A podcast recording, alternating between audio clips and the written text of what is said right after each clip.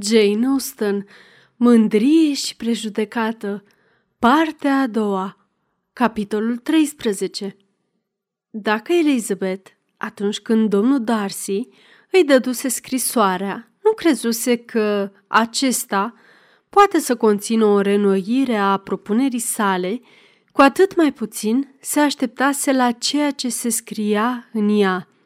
Așadar, se poate ușor presupune cu câtă emoție parcursese rândurile și câte stări contradictorii îi stârniseră.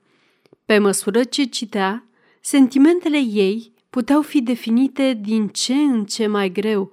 La început, înțelese cu uimire că el considera că orice scuză i-ar fi cu putință, apoi se convinse că Darcy nu ar fi putut aduce vreo explicație pe care într-o justificată pudoare, ar fi putut-o ascunde.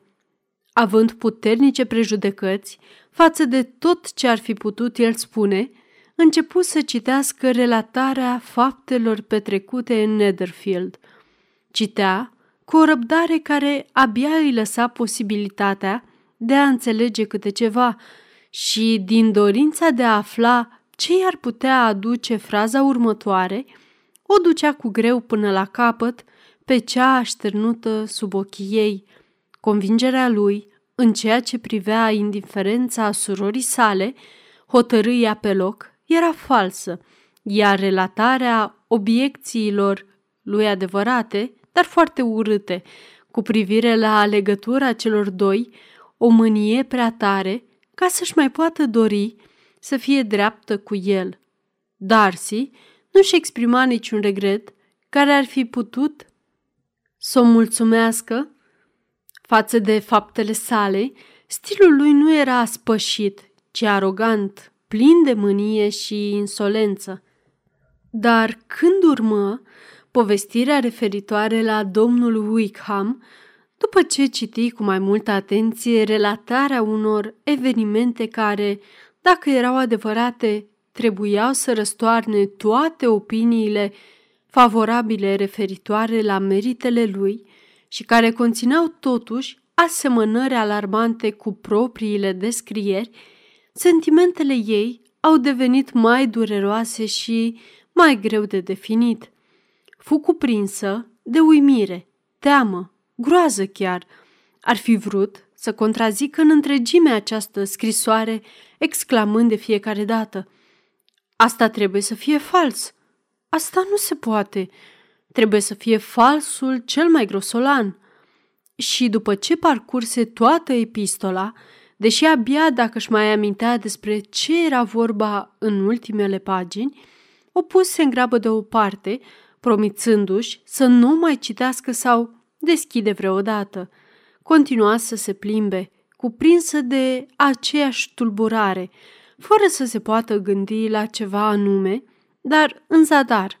În mai puțin de un minut, deschise din nou scrisoarea și, concentrându-se din toată ființa, reîncepu lectura chinuitoare a povestirii despre Wickham, controlându-se în așa fel încât să poată pricepe înțelesul fiecarei fraze – descrierea legăturilor pe care Wickham le avusese cu cei de la Pumberley coincidea cu ceea ce el însuși îi relatase, iar generozitatea defunctului domn Darcy, ale cărei limite ea nu avusese ocazia să le cunoască personal, coincidea cu cele spuse de el.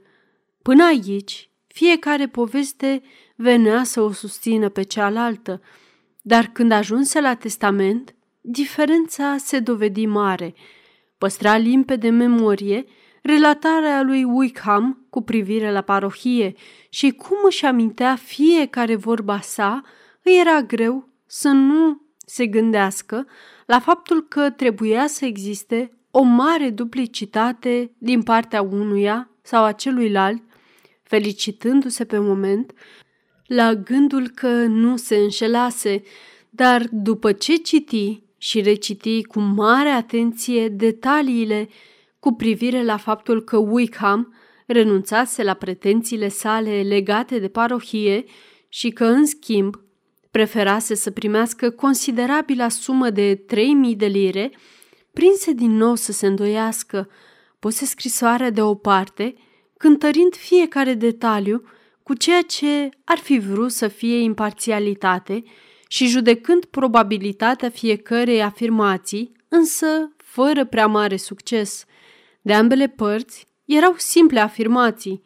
Reluă cititul, dar fiecare rând dovedea tot mai limpede că întreaga situație, în care nu îi se părea posibil ca vreo intervenție a domnului Darcy să-l prezinte pe acesta în vreo ipostază, mai puțin infamă, putea suferi o turnură care să demonstreze, în cele din urmă, nevinovăția acestuia.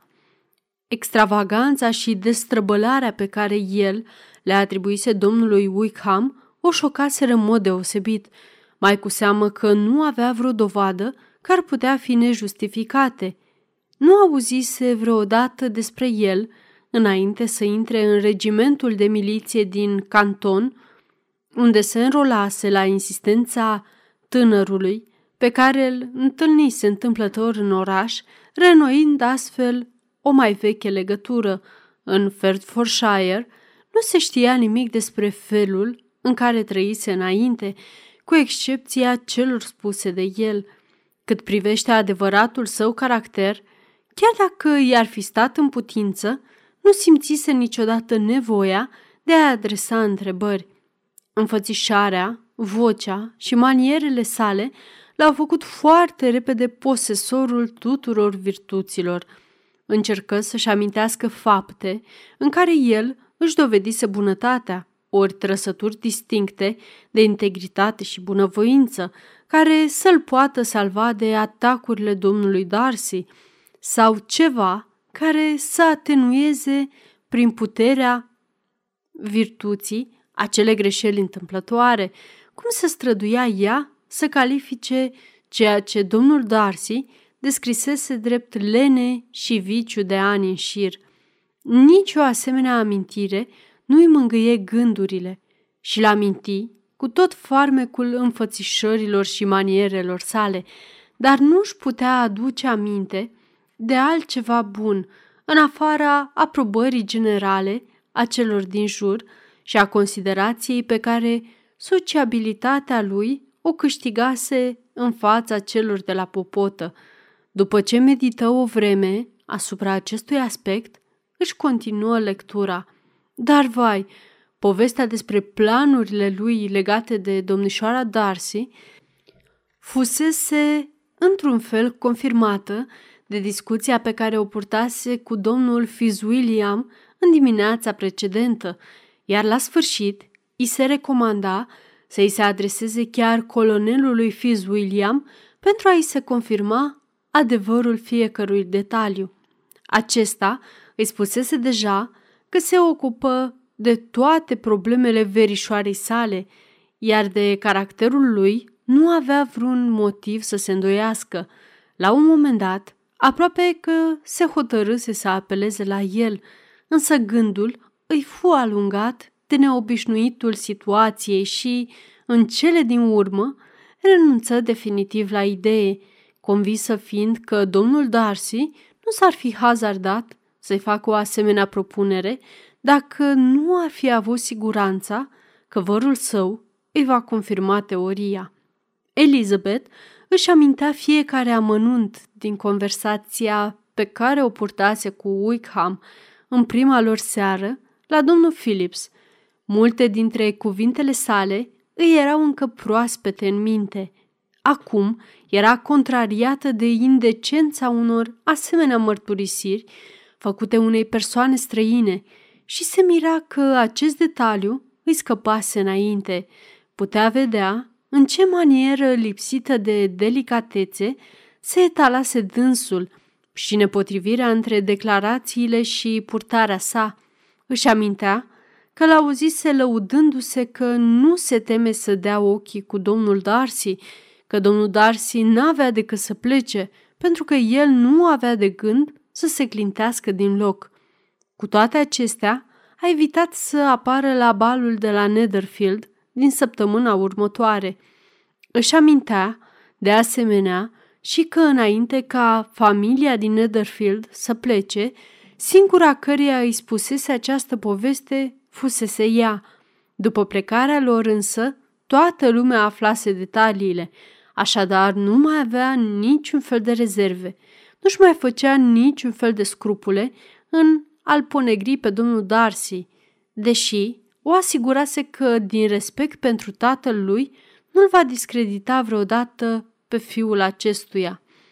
Cât de diferite păreau acum toate în privința lui. Admirația pe care i-o arătase domnișoarei King se putea explica doar prin prisma unor scopuri diabolic de mercantile, iar zestrea, nu prea consistentă a tinerei, nu mai dovedea modestia dorințelor sale, ci mai degrabă nerăbdarea de a pune mâna pe orice. Felul în care se purtase cu ea însăși nu putea avea vreo justificare, fie că fusese dezamăgit de zestrea ei, fie că își satisfăcuse vanitatea de a încuraja o preferință pe care ea considerase că i-a arătat-o într-un chip foarte imprudent. Orice încercare de a-i găsi un punct favorabil se stingea încet încet, iar spre justificarea domnului Darcy se văzu nevoită să admită că atunci când fusese întrebat de către Jane, domnul Bingley afirmase că prietenul lui nu avea nicio vină în această chestiune. Cu toate că avea o fire mândră și respingătoare, ea nu observase niciodată pe parcursul întregii lor relații, când avusese ocazia să petreacă împreună mult timp și să se deprindă cu felul lui de a fi, niciun lucru care să trădeze lipsa principiilor sau nedreptatea lui, nimic care să-l descrie drept un om fără credință sau imoral, că printre prietenii săi se bucura de stimă și considerație, că însuși Wickham îl prețuia ca pe un frate și chiar ea îl auzise vorbind cu multă dragoste despre sora lui, dovedind că era capabil de unele sentimente frumoase. Iar dacă faptele lui ar fi fost așa cum le prezentase Wickham, cu greu s-ar fi putut ascunde lumii o încălcare atât de gravă a tot ce este drept, iar o prietenie între o persoană capabilă de toate acestea și o persoană atât de generoasă cum este domnul Bingley era de neînțeles. Elizabeth începu să se rușineze de sine. Nu se putea gândi nici la Darcy și nici la Wickham, fără să simtă că fusese oarbă, plină de prejudecăți, absurdă. Cât de josnic m-am purtat!" exclamă ea. Eu, care mă mândream cu discernământul meu, eu, care mă prețuiam pentru intuiția mea, care am disprețuit de atâtea ori candoarea plină de generozitate a sorei mele și mi-am satisfăcut orgoliul printr-o lipsă de încredere inutilă și blamabilă. Cât de umilitoare este această descoperire! Totuși, ce umilință dreaptă! Dacă aș fi fost îndrăgostită, nu puteam fi mai oarbă, dar vanitatea, nu dragostea, a fost nebunia mea, încântată de admirația unuia și ofensată de indiferența celuilalt, chiar de la începutul cunoștinței noastre, mi-am asociat ideile preconcepute și ignoranța și am gonit rațiunea de acolo unde era nevoie de ea. Până în momentul acesta n-am știut cine sunt. De la ea la Jane, de la Jane la Bigley, gândurile ei luară o direcție care îi aminti repede că explicația domnului Darcy în privința lor îi se păruse insuficientă și o reciti. Efectul unei noi lecturi fu cu totul diferit. Cum ar fi putut refuza să dea crezare afirmațiilor lor într-un caz când fusese nevoită să-l creadă în altul? El, Declarase că nu bănuia care erau sentimentele surorii ei și nu își putea aminti ce părere avuse Charlotte. Nici nu putea să nege justețea descrierii pe care Darcy i-o făcuse lui Jane. Vedea că, deși sentimentele lui Jane erau foarte aprinse, ea le arăta foarte puțin, iar în înfățișarea și felul ei de a fi era un echilibru constant, rar însoțit de o mare emotivitate. Când ajunse la acea parte din scrisoare, unde vorbea despre familia ei, în termen de reproș neiertător, dar totuși meritat, simți o jenă considerabilă. Justețea acuzațiilor o izbi mult prea tare ca să mai poată nega ceva, iar circumstanțele la care făcea aluzie, fiind cele petrecute la balul de la Netherfield și care confirmaseră întru totul prima lui dezaprobare, produseseră o impresie la fel de puternică și asupra ei și a lui. Complimentul adus ei însăși și surorii ei n-a lăsat-o indiferentă. Era o consolare, însă nu suficientă pentru disprețul pe care întreaga familie și l-a trăsese, întrucât considera că dezamăgirea lui Jane se datora de fapt rudelor ei celor mai apropiate și își dădea seama că imaginea lor avea de suferit de pe urma comportărilor necuvincioase, Elizabeth se simți mai deprimată decât fusese vreodată. După ce rătăci pe alee, vreme de două ore, bântuită de o sumedenie de gânduri, reanaliză întâmplările, cântărind probabilitățile și încercând să se obișnuiască, pe cât posibil, cu o schimbare atât de bruscă și de importantă, obosită și conștientă, fiindcă lipsise foarte mult. Hotărâ, în cele din urmă, să se întoarcă. Intră în casă, vrând să pară veselă ca de obicei și cu intenția de a alunga acele gânduri care ar fi împiedicat-o să participe la o conversație. I se spuse numai decât că cei doi domni trecuseră pe acolo în absența ei. Domnul Darcy, numai câteva minute, pentru a-și lua rămas bun, dar colonelul Fitzwilliam stătuse cu ei cel puțin o oră, în speranța că se va întoarce și fusese aproape hotărât să plece după ea să o caute.